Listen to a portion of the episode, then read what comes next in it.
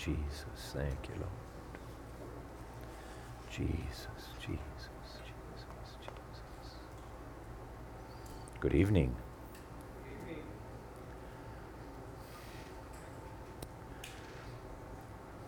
While I was, while we were in worship, I just uh, felt God wanted me to give a little opening to this message. And uh,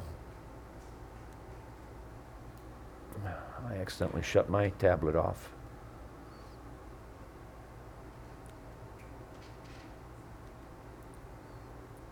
There we go. Paul never had that problem. uh, well, this is uh, 2 Peter chapter 3, verses 10 and 11.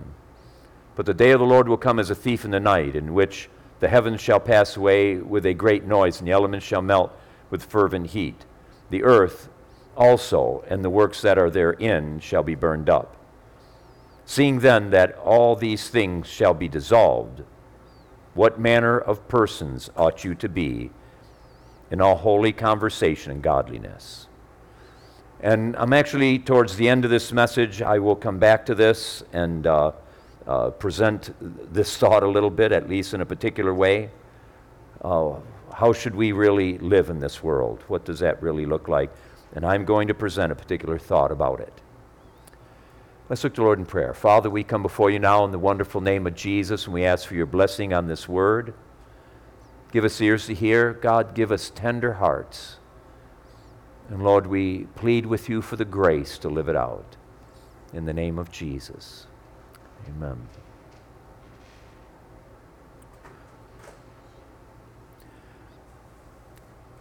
Most of the time, I never tell people what I'm preaching. And uh, I'd probably say at least three quarters of the time or more, I never tell Jesse what I'm preaching.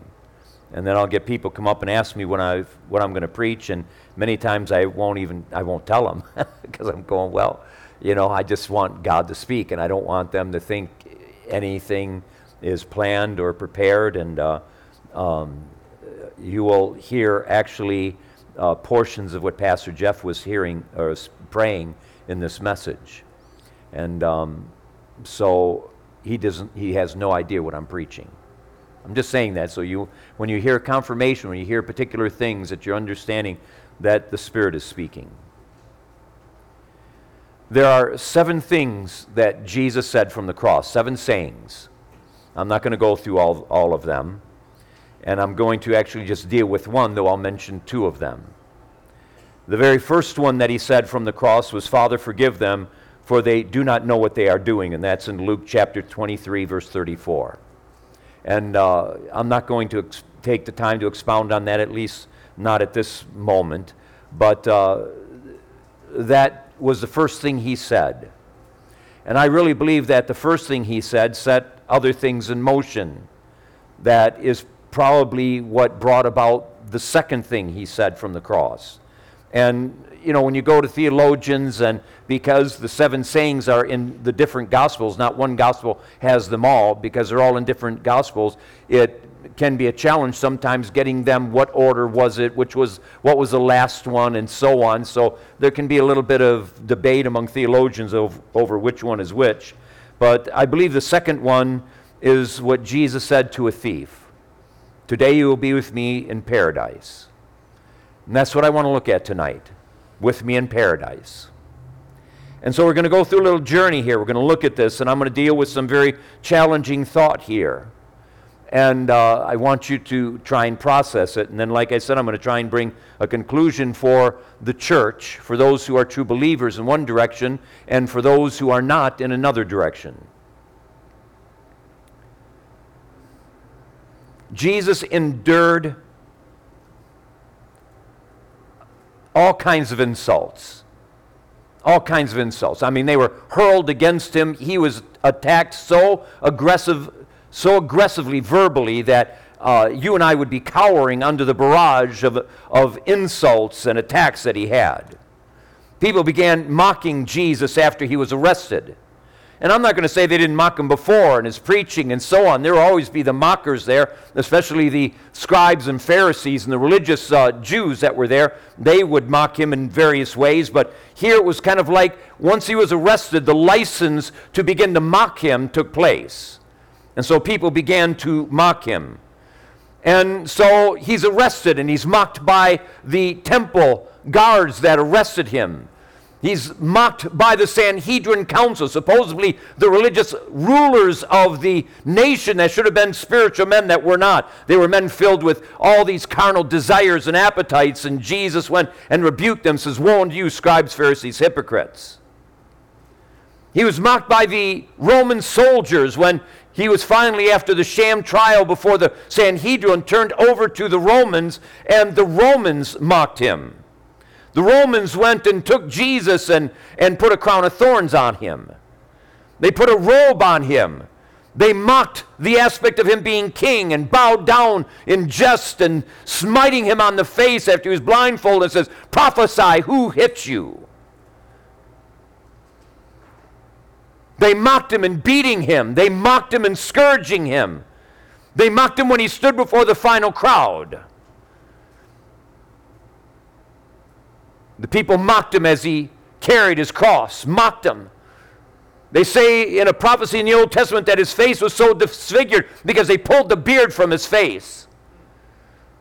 We can't even imagine how horrendously he was deformed and twisted and altered from the beatings and the ripping of his hair and his beard and the spittle upon him and the abuse that he went and faced.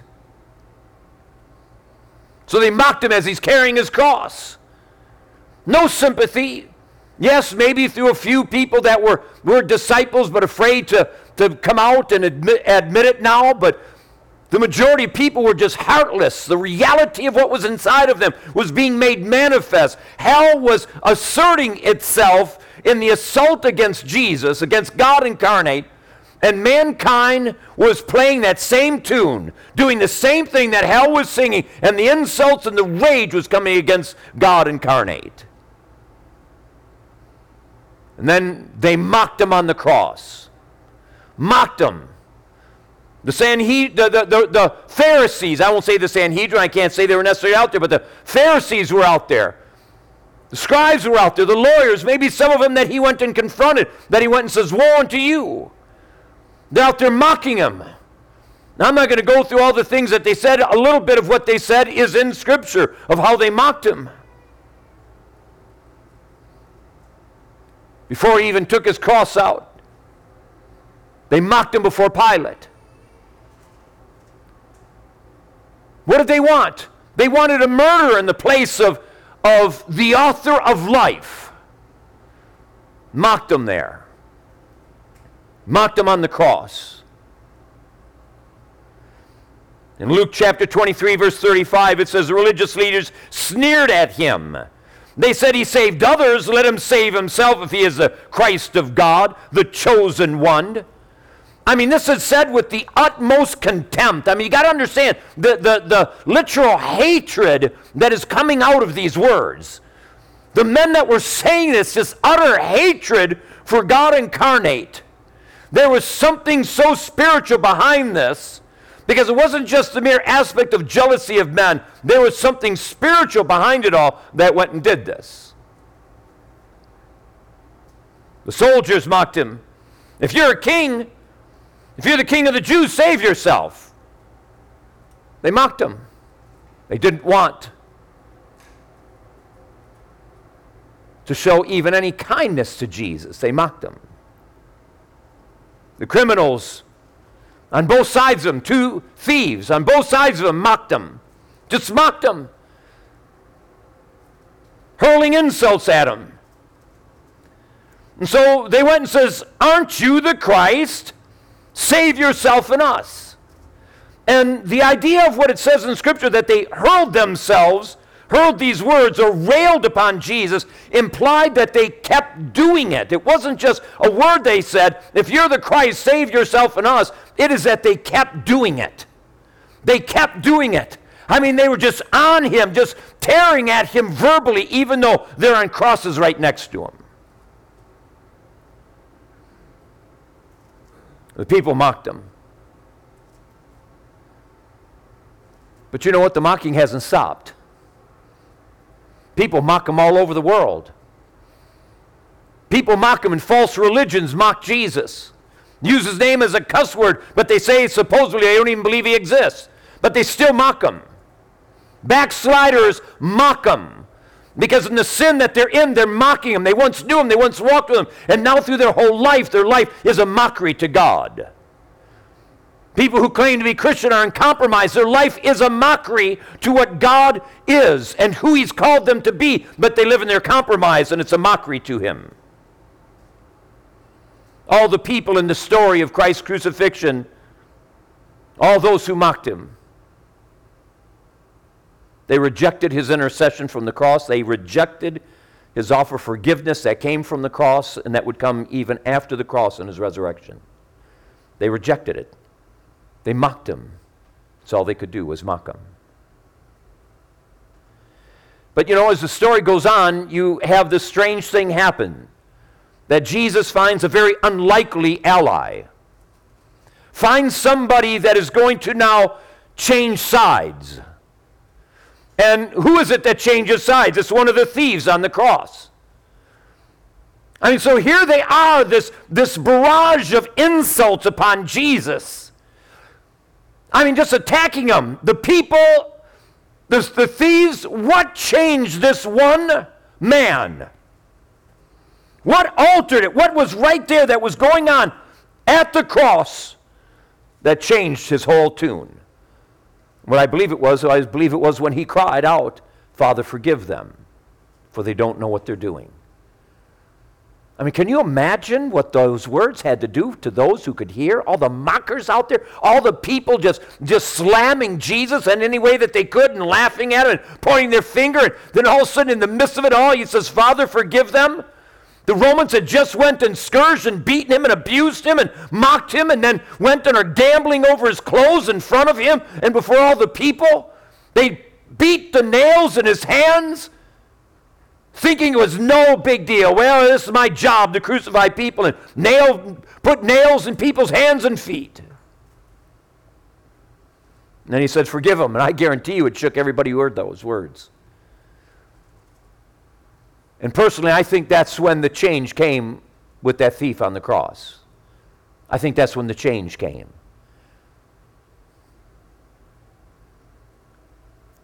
And so in Luke chapter 23 and verses 40 and 41, the other criminal rebuked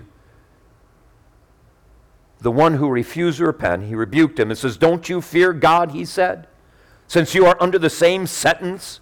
We are punished justly, for we are getting what our deeds deserve, but this man has done nothing wrong. What an astounding statement. I mean, that is a statement that that thief knew something about Jesus. You understand? There was more knowledge that this man had about Jesus than what we commonly think of. We just think here he is on a, uh, you know, crucified next to Jesus. But some of the things that he says speaks of a man who had greater knowledge about who Jesus was because those aren't just some flippant words. There is some knowledge about Christ in these words here. So the first thing the man did is he acknowledged the justice of his judgment. Now, how often is it that people are facing their judgment and they're still, they may be afraid of it, they may be afraid of the execution, they may, may be afraid of whatever's going to happen to them, but how often are they really in the place that they acknowledge, I am getting what I deserved? And that's what that man did. He says, I deserve judgment. I deserve damnation. I deserve separation. I have broken the law, and I would venture to say that this man knew the law. He may have been raised in a good Jewish home. He might have known the Ten Commandments and everything about it and how the exodus out of Israel, and he knew all this stuff, so he knew the reality of what it was to offend God, what it was to rebel and to break his laws. He acknowledged his guilt before God and man. Acknowledged it, came to place of realizing this is who I am, this is what I have done in my life. Then he acknowledged the innocence of Jesus the holiness of Jesus. Now, that's a pretty astounding statement because really, if we look at it from a biblical standpoint, anybody that would be crucified ultimately deserves it. because we're all wicked sinners, right? We, we've all done the crimes that, that, that demand justice. There's only one man who didn't deserve it. And he went says, This man doesn't deserve it. He's a righteous man. He's innocent. He hasn't done anything wrong.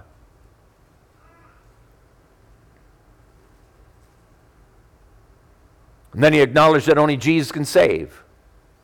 You know, he didn't call out to the God of Abraham, Isaac, and Jacob, didn't realize that that God was on the cross right now. but he didn't, you know, it wasn't like he was appealing there. He wasn't crying out some of the pagan gods, the Roman gods. He wasn't asking for that.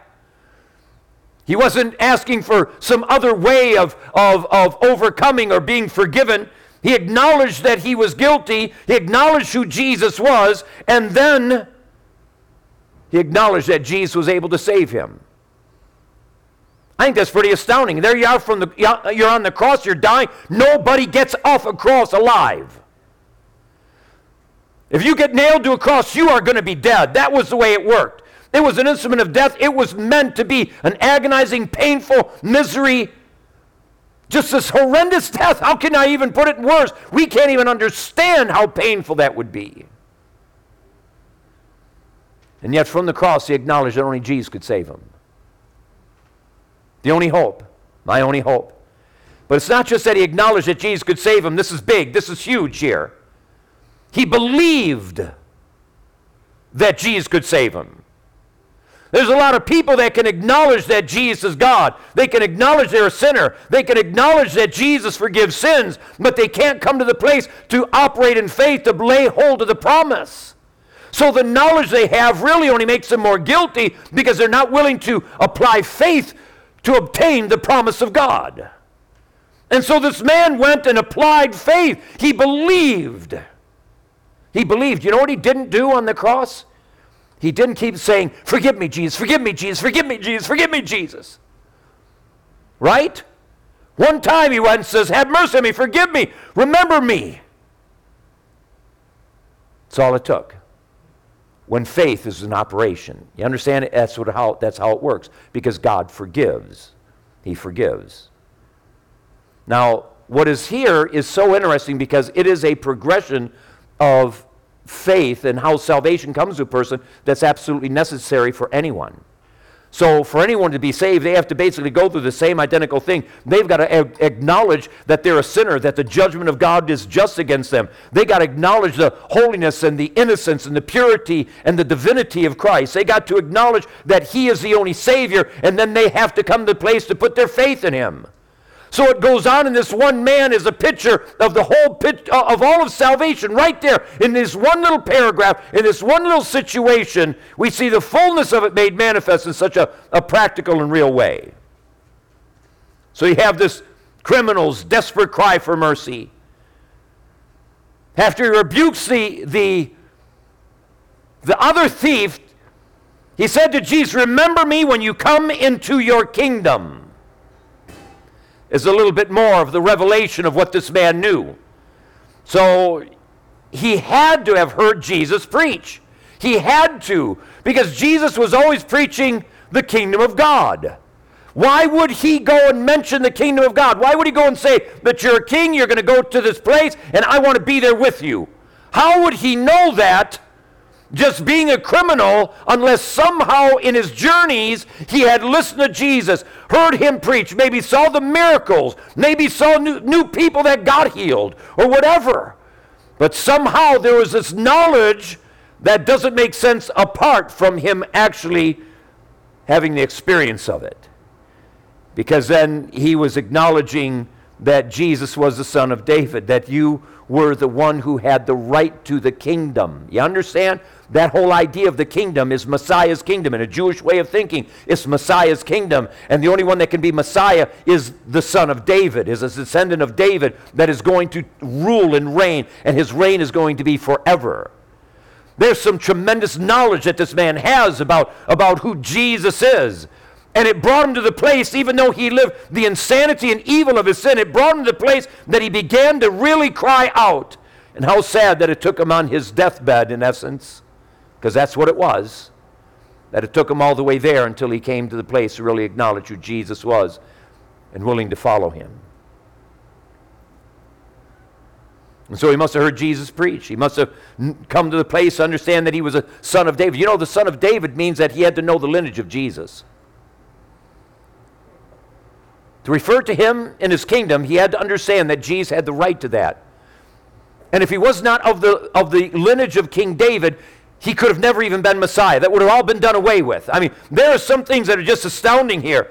But then he had to believe that this man that was being crucified had the desire and the ability to save him.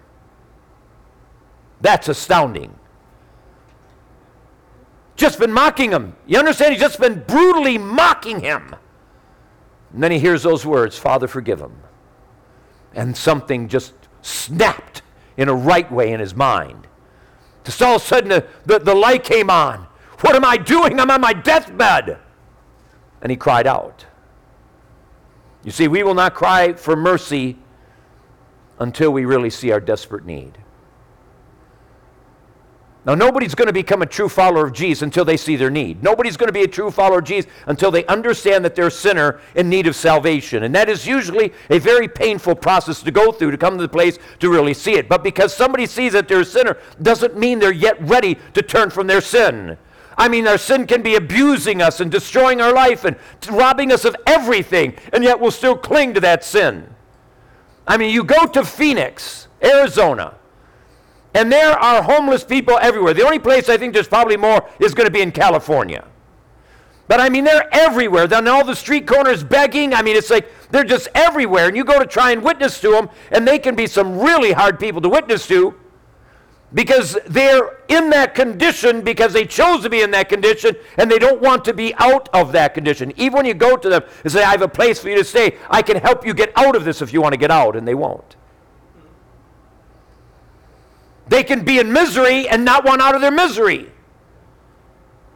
They could have destroyed every person in their life, ruined everything, burned every bridge, and yet still stay in their misery because they love their sin, even though it's destroying them, ruining them.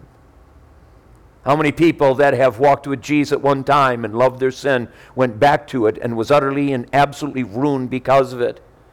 Because they loved their sin and would not, would not walk with Jesus, would not walk with him will not cry for mercy to someone who is weaker than us. You know, so you got this guy out there, this 300 pound guy that sees you, grabs you, throws you to the ground, and throws himself on, on top of you, wrestles you to the ground, and guess what? Because you're not strong enough and you're not big enough and you can't even get him off of you, you cry for mercy, right? But you get this little four year old boy that comes up and he wants to pick a fight with you, and you're that 300 pound man. All you got to do is you hold your hand out on his head, and he's swinging at your knees and can't even reach him.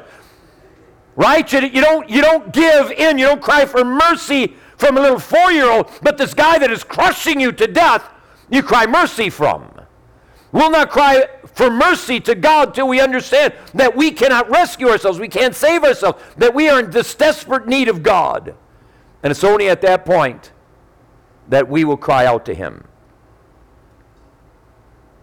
We will only cry out for mercy to Jesus when we believe that He is really wanting and willing to save us.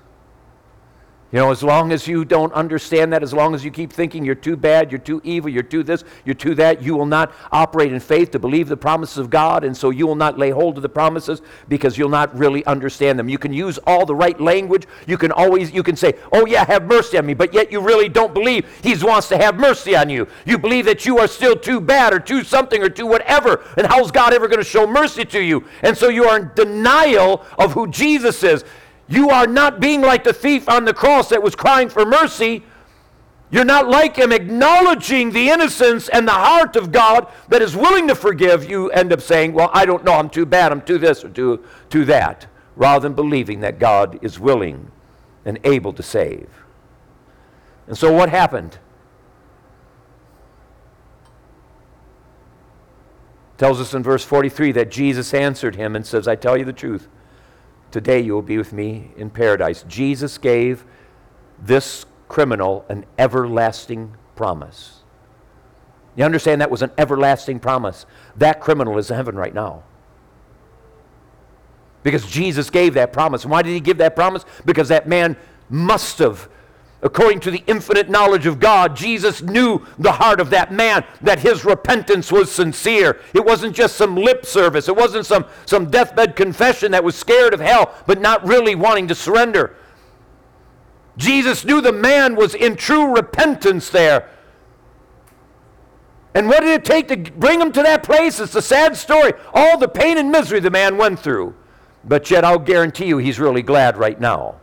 Not for the sin he practiced, but for the deliverance that was obtained on the cross. You see, only Jesus is able to fulfill this promise. You understand that nobody else can do it. If I went to you and, and says, I tell you the truth, today you'll be with me in paradise, you can laugh me to pieces and you can justly mock me because I have said uh, something just utterly stupid for a man. But for God incarnate to say that, it's a phenomenal promise. A phenomenal promise that He would come to us and he would give us this promise today you'll be with me in paradise. Without Jesus, we will go to hell. Without his mercy in our life, we will go to hell. We can't make heaven our home on our goodness, on our morals, upon our church history or our position or anything else, upon knowing Scripture. We go to heaven because we come to the place and acknowledge who Jesus is, our guilt, and cry out for mercy, and we find this God of mercy that responds with mercy to us. But you see, it's not just the end there. I don't know, we have no way of knowing an impossible question to really even ask and, and, and give an answer to. But what would this man have done if he could have gotten off the cross that moment? Would he continue for the rest of his days to walk with Jesus? Speculation we can't even imagine, but yet I believe that God would give grace to any individual that's in the spot that wants to walk with Jesus. Nobody has an excuse. Nobody has an excuse not to be faithful to Jesus. Nobody has an excuse not to have the fire of God burning in them. Nobody has an excuse for not living a holy life. Nobody. Because God offers us everything we need for life and godliness, abs- gives us absolutely everything and so without holiness, no one will see the Lord. That is an absolute statement. And what I mean by an absolute statement, it means that there are no exceptions. There are no exceptions. It is absolute. If you are not holy, you do not make heaven your home. But how do you become holy? When you are unholy and you deserve to be hung on the cross, when you are unholy, how do you become holy? And it must be an act outside of ourselves, done by the only one who is holy that can make us holy. And so repentance is the initial criterion of receiving the gift of salvation, but obedience is its continuance. It's not enough to go to Jesus say, Forgive me. It's not enough. That begins salvation or can begin salvation but the evidence of salvation is seen in a life that begins to follow after him, in a life that starts pursuing holiness, in a life that doesn't want to practice a sin it once did and is abhorred, is, is, is just overwhelmed with the ugliness of it and wants never to go back to it. You see, God gives us the way of escape. He gives us the way of escape. See, Jesus is longing to say these words to us. You know, think of this for a moment. Jesus wants to make these words for you personal. Now, you're not on your cross that's going to die within hours. So he said to that man, Today you'll be with me in paradise. But I think if he was speaking this to us, and this is the heart of God, and I believe he does speak it to us if we might have ears to hear, he would say, I tell you the truth. You will be with me in paradise if you are faithful to the end. You will be with me in paradise if you endure to the very end. If you'll be faithful all the days of your life, if you'll love me, serve me, be holy, you will be with me then forever. Just as real as the promise was to that thief is the promise to us. It's just now we have to live it out. That man did not have to live it out. It was right there, it was done. When he breathed his last, the promise was fulfilled. He was with Jesus in paradise. Now, here's the reality we're forced to make a decision. We are forced to make a decision. We can't be neutral in the matter. So, the reality is, is you are a criminal. Now, we don't want to necessarily hear that. We don't want the preacher to come up and say, You're a criminal. Well, but we are. We're a criminal before God. We are sinners by nature and by choice. I mean, it's what we do, it's what we are because we go and pit ourselves one, one against another and say, Well, I'm a pretty good person because look at how bad those people are. So we can think ourselves good, but it has nothing to do with comparing ourselves one to another. It's the reality that we are willful sinners, that we willfully break God's commands, that, that we willfully violate our own conscience. We know that. I mean, you can take uh, people that have never heard the gospel and God has spoken into their conscience, given them a conscience. It's not this thing that's just, just kind of there as being part of a human being and, and has no, no say. It is this, this area of life where God is speaking into, even to the heathen. And they violate their conscience. They know murder is wrong. They know adultery and fornication is wrong. They know particular ways of acting is wrong. They know it deep down inside. And yet they continue in their violation willfully violating their conscience until eventually their conscience in areas of life is seared with a hot, hot seared as with a hot iron. I remember reading before about uh, about cannibals, and when they finally came to Christ, they asked him, "says uh, Did you didn't you know that cannibalism was wrong?" Says, "Yes, we did. We knew it was wrong, but that's what we did." They knew it. They knew it wasn't a cultural thing. Yeah, they, they had established something in their society of, of eating people, killing them and eating them, but they knew it was wrong. They violated their own conscience. They were guilty before God. So we are criminals, not through misdemeanors, okay? Understand. People don't go to hell because they uh, jaywalk or they park in a handicapped parking place when you don't have the right to do it, right? We people go to hell because they're felons against God. They're felons. Well, let me give a couple examples here. Jesus went in the Sermon on the Mount says, if you don't forgive somebody, you have done what? Committed murder, okay? Um, I would think that a good portion of us have at some point in time in our life had bitterness against an individual in our own heart, murdered them. Okay, so now we're all murderers. You think you're innocent? And how about? This is a huge one. How about lust? What Jesus say that if you lust after a woman or lust after a man, what is that? Adultery. Okay, we're all dead. You understand? We're all guilty. We're not innocent. It's not like we can go and say, I have a right to eternal life because I'm a good person. We are all guilty before God. Until we are really willing to understand the extent of that guilt and give answer to it to God, we're never going to overcome the sin that we should be overcoming. Here's a couple of other ones I think was interesting. Samuel was the last judge of Israel. He was a, a prophet. It was after the judge that kings came to be, and so the first king was King Saul. King Saul was a failure, an utter failure as a king. And the big reason why he was a failure is because he refused to obey God. Constant rebellion. He was just a rebel. That's all it was. Just, just a total rebel. And because he rebels, I'm not going to go through the whole story, but because he rebels against God, God is going to take the kingdom from him. And the, and the prophet comes up to him, and he says this in 1 Samuel chapter 15, verse 23 For rebellion is like the sin of witchcraft, and arrogance or stubbornness, depending on your translation, is like the evil of, of idolatry. Now, let me just share that for a moment, okay? How many of us have been rebels? Okay? He says, if you've been a rebel, you have practiced the sin of witchcraft. You have been, in essence, through your rebellion, a co partner with Satan and the kingdom of Satan. You have lived in that, you have, you have reigned in that, that's what you were, that's what you lived out. You have been in witchcraft in your rebellion, in essence. He says it's equal to it, it's the same thing. But then he says that your arrogance or stubbornness is like the evil of idolatry. Why is it like the evil of idolatry? Because it is idolatry, it's self idolatry. So, just these few things as we're murderers, we're adulterers, we're, we're, we've been in witchcraft from our rebellion, and we have been idolaters. And so, what right do we have to heaven? So, we should put up another cross next to the other, to the three that are already there understand that we need to be hanging on that. We are guilty though of the greatest of all crimes. The greatest of all crimes. You know what the greatest of all crimes is? Well, it comes out of that one of idolatry. It is the sin of anarchy. That's the sin that really damns people to hell. Not all the other names. We can put all the names of sin and make a big list of them, and those aren't the sins that really damn people to hell.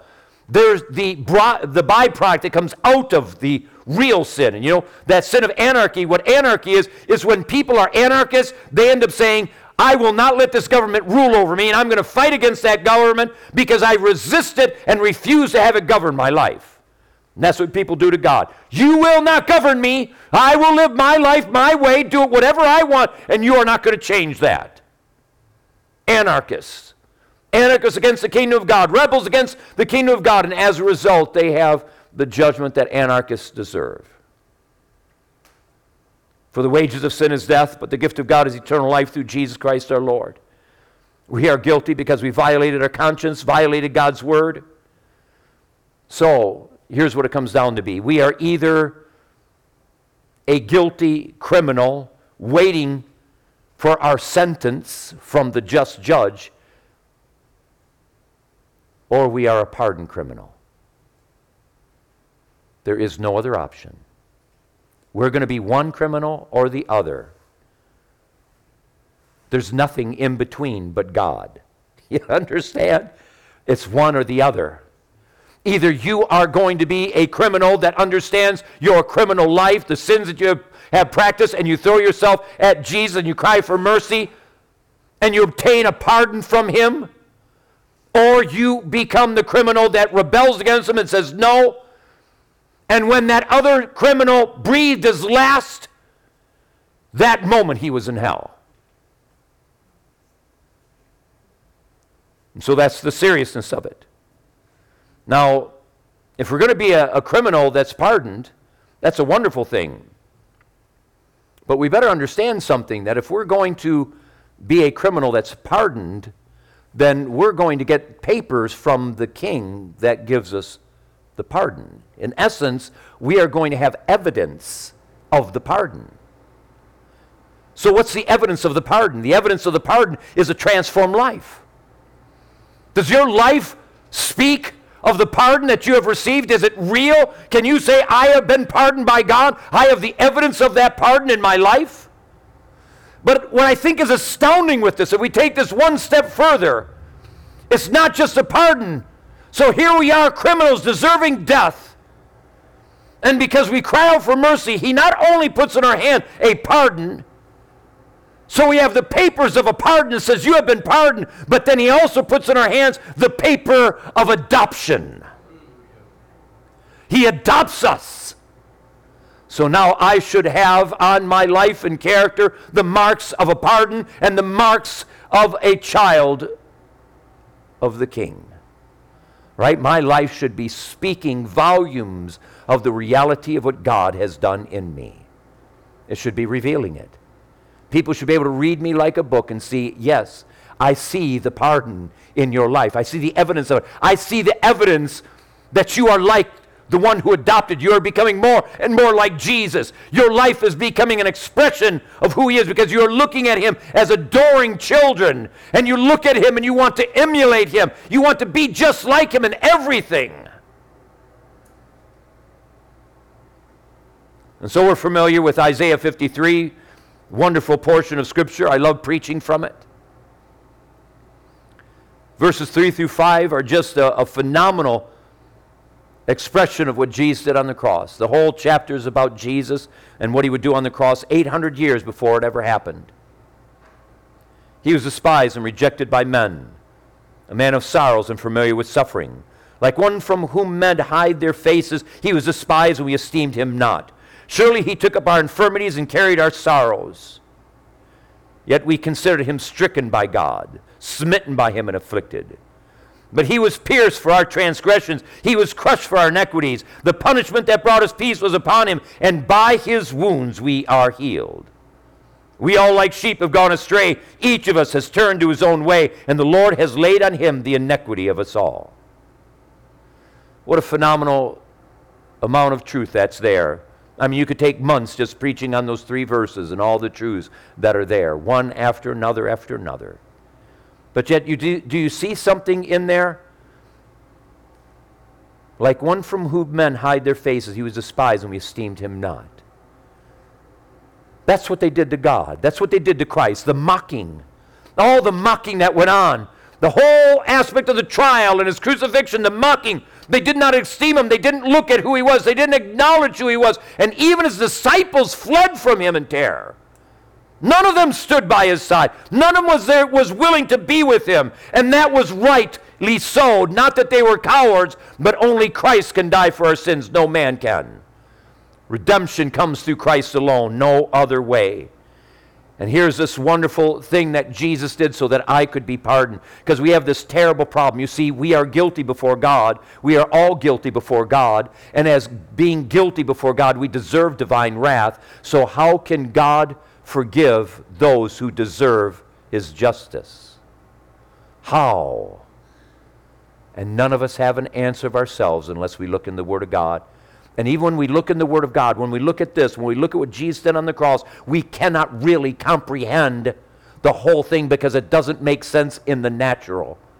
Jesus went and took on him my crimes. He took on his shoulders my deeds of evil and acts and everything. He took all of it on his heart, on his life. Everything was put upon his shoulders. He took the punishment, the wrath that I deserved. He took it all fully, completely for me. For what purpose? So he could give me a pardon. So he could give that thief on the cross a promise says, Today you'll be with me in paradise.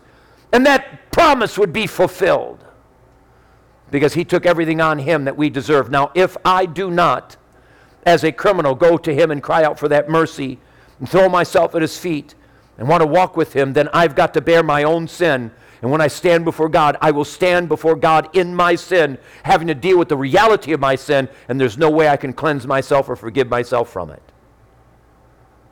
But when I look to Jesus, then I see one who took upon himself, because of his love so great, so beyond anything we can even fathom, that he took upon himself my sin, so he could say to me, You will be with me in paradise. The judgment I deserve, he took so that I could be forgiven.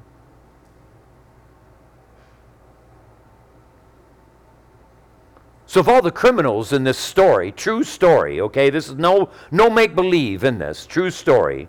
Of all the criminals, which one are you?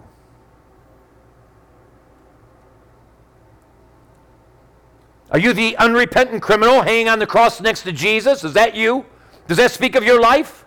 the unrepentant criminal, mocking God, refusing to give, give up your life, resistant to Him, in anarchy to your dying breath? Are you the unrepentant religious criminals that crucified Christ and called from the, from, from the crowd these mocking words against Him?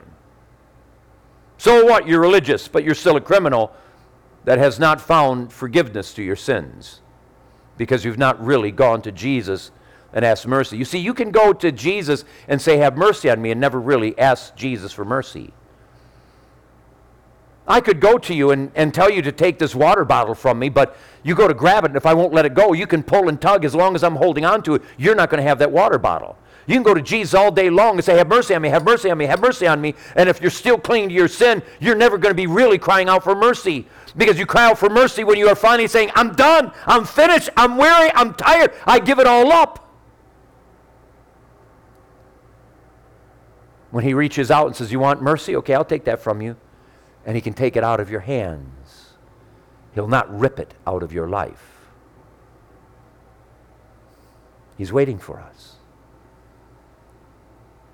How about the unrepentant criminals that were mocking Jesus from the crowd? Can you imagine how absolutely crazy it would be on each of these people's judgment day the Pharisees, the Sanhedrin council that condemned Jesus to death, and they breathed their last and they stand before Jesus. You know, can you imagine that day of what it was? Can you imagine all the people today that mock God, that defy Him, that deny His existence, and all of a sudden they stand before Him? At one moment, they have to acknowledge the reality of who He is. And that's why the Word of God says that every knee will bow and every tongue will confess. Those who are God haters and, de- and defied Him and lived in anarchy will have to acknowledge who He is, but not in repentance but under the authority and power of God to acknowledge the reality as they receive their final judgment. What a sad end that never has to be in the lives of people. Or maybe you're like the unrepentant Roman soldiers that mocked and beat Jesus and just ridiculed him in the cruelest way possible. Or, here's a really disturbing one. Are you like the criminal disciples that forsook Jesus? They were all cowards. They were all cowards. The only ones who weren't was, were the women. right? Okay, ladies, you, you've got it well over us. You're the ones who stood strong in that. They were the ones that was the ladies out there in the crowd that were weeping over Jesus. John, the apostle John, showed up finally, but he ran away first with all of them. Or are you the repentant criminal that's been pardoned and have received an adoption? Received an adoption, a gift beyond imagination. You and I, that are true followers of Jesus, we cannot imagine what that adoption means. We have no way of wrapping our mind around that, what it is. We still live in this fallen world. We still have to deal with the hardness of life and the, and the, and the, the pain and the suffering that goes on. And so we don't see the full extent of what it is to be true child of the King that have been uh, adopted. But in heaven, we will begin to see the fullness of what that all means the blessings, the treasure that is, that is in all that thing, no matter how much I suffered. If from this moment on I suffered every day of my life, and if I was faithful to Jesus to the very end, that suffering would be as nothing the moment I saw his face. The moment the reality of my adoption, the moment my pardon was fully manifested, it would be all worth it. All utterly, absolutely, completely worth it. And it would be as if none of the pain, the things I went through, was as if nothing. We get so consumed with it here, unfortunately, because we do not see very well into eternity.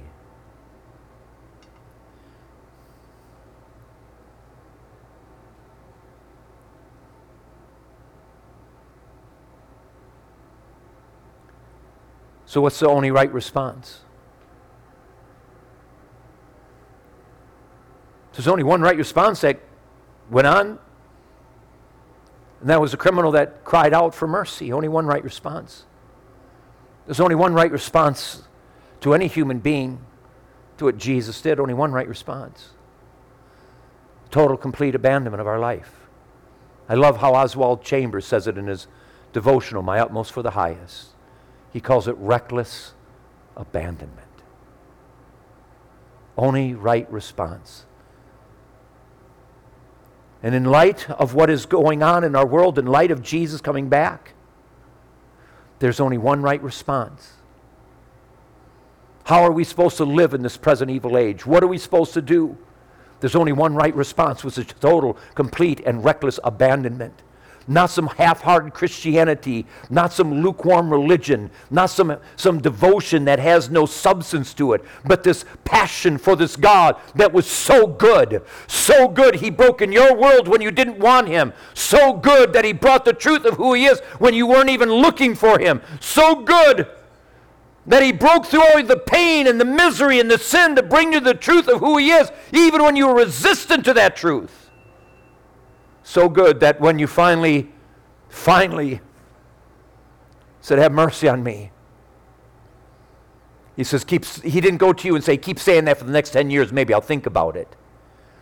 What did he do? You cried out for mercy, and he was there with mercy. Only one right response. D.L. Moody was a very famous evangelist of the late 1800s. He died in around Christmas of 1899. But before he died, and not that anybody knew he was going to at that time, the governor of Illinois went and asked D.L. Moody to do a favor for him. And D.L. Moody became so famous. He had the largest church in Chicago, and he was never an ordained or licensed minister. He was a layman.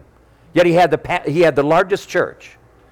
He preached all over the country. He preached over in, in the United Kingdom. He won probably near a million souls to Christ. He saw revival. God used the man, a simple man, a man that was actually a butcher of the English language. And it's astounding that they received him over in Europe, over in England, because England like proper English. They don't want the American kind of, you know, slangy version. And he was just a guy off the streets that preached the gospel and won kids to, to Jesus galore. So the governor says, I have something I do every year. I give a pardon to one woman in a woman's prison for Thanksgiving. And so I can't be there, and I'm asking if you would be the one to go there and give the pardon in my place. And so D.L. Moody says, Yeah, sure, I'll go. So he prepared a message that he was going to preach and everything, and have it all revolve around the aspect of a pardon. He gets there, and I mean, this auditorium in the prison is just packed with all these women. And he starts to preach, and in the midst of his preaching, he ends up saying, I have here in my pocket, and he pulls out an envelope. I have here in my pocket, here is a pardon for one woman. And all of a sudden, he lost control of, of the people, lost control of the ladies. Because you know what was on the heart, the mind of every single woman right there? Is my name on that. Am I going to be today a free woman? And so when he realized that he couldn't get control of the service again, that he couldn't continue preaching because, because they were so disturbed over this. Moody went and opened the letter, took out the letter, and read the name of the one woman that would receive a pardon. And she was way in the back. She was way in the back. When she heard her name, she stood up with, a, with a, just a, a scream and then fainted. And so one of the matrons of the prison was there and woke her up, got her up, and, and moved her out. And she starts coming. She's walking down the aisle and she starts getting so hysterical. She is laughing and weeping at the same time. She is just totally overwhelmed. And as she's coming down, she falls and she starts crawling on her knees and gets up and stumbles and falls again. She is an absolute in, an emotional wreck in a good way. She realizes a pardon has come to me. I have a pardon. Finally, she makes her way all the way up to the platform. And Moody is there holding this pardon out to her. And all of a sudden, she gets up there and she grabs that pardon and pulls it to her bosom. Moody had the rest of his message. He said, That is the only right response to anybody that receives a pardon from God. It's the only right response to understand the treasure of what it is, the gift of that pardon, the gift that He would forgive. When you understand the reality of your crimes against heaven, then you can begin to understand the wonder of His love. That you would see the reality of this God that made the way that you could be forgiven, that He could give you a pardon, and then at the same time adopt you as a son or daughter. Only one right response. Only one right response. Nothing else will do. Nothing else is acceptable to God. He'll not receive anything else because it is not fitting for who He is and what He has done for us. The saying that came out of the Moravian revival, and I hear it many times around here, I say it uh, many times in preaching over all the years that I've known it, that He deserves the reward of His suffering. The reward of His suffering is that kind of faith that kind of joy, that kind of commitment, that kind of abandonment because he has pardoned us, because he's adopted us.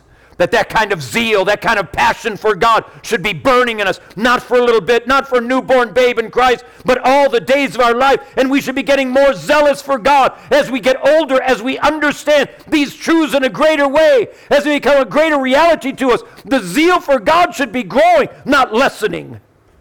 We should see the wonder of who He is and become so overwhelmed that He would care. Even 48 years later, after being, becoming a Christian, to be overwhelmed that He would come to me, a drug addict in a park, forgive me, and then adopt me. Only one response is right. Father, we come before you now in the precious name of Jesus. Lord, we are all criminals here. I pray for anybody here that doesn't comprehend it because they are blind and ignorant to the reality of their true moral and spiritual condition. Oh God. But for anybody here that is not a true follower of Jesus, for anybody here that is a backslider, for anybody here that has had just a spurious conversion, they've never really given their life to Christ, they've never understood, they've never grabbed hold of the pardon and allow the thankfulness that should be filling their heart to define them. God, I'm asking that you would do something radical this evening in the life of anybody that is not right with you. But God, I'm asking you to do something radical in the lives of everyone that does know you. There's only one right response, God. You are deserving our passionate pursuit. You are deserving of it all, O God. And Jesus, sweet Jesus, I pray that you would work this into our heart, work this into our mind, work this into our very spirit, oh God. That it wouldn't be something that we could say at this moment, yes, amen to what the preacher said, and not let it change us, God, but that it would become something that begin to define our life more and more. That we'd see more and more and more the wonder of what God has done in pardoning and adopting us.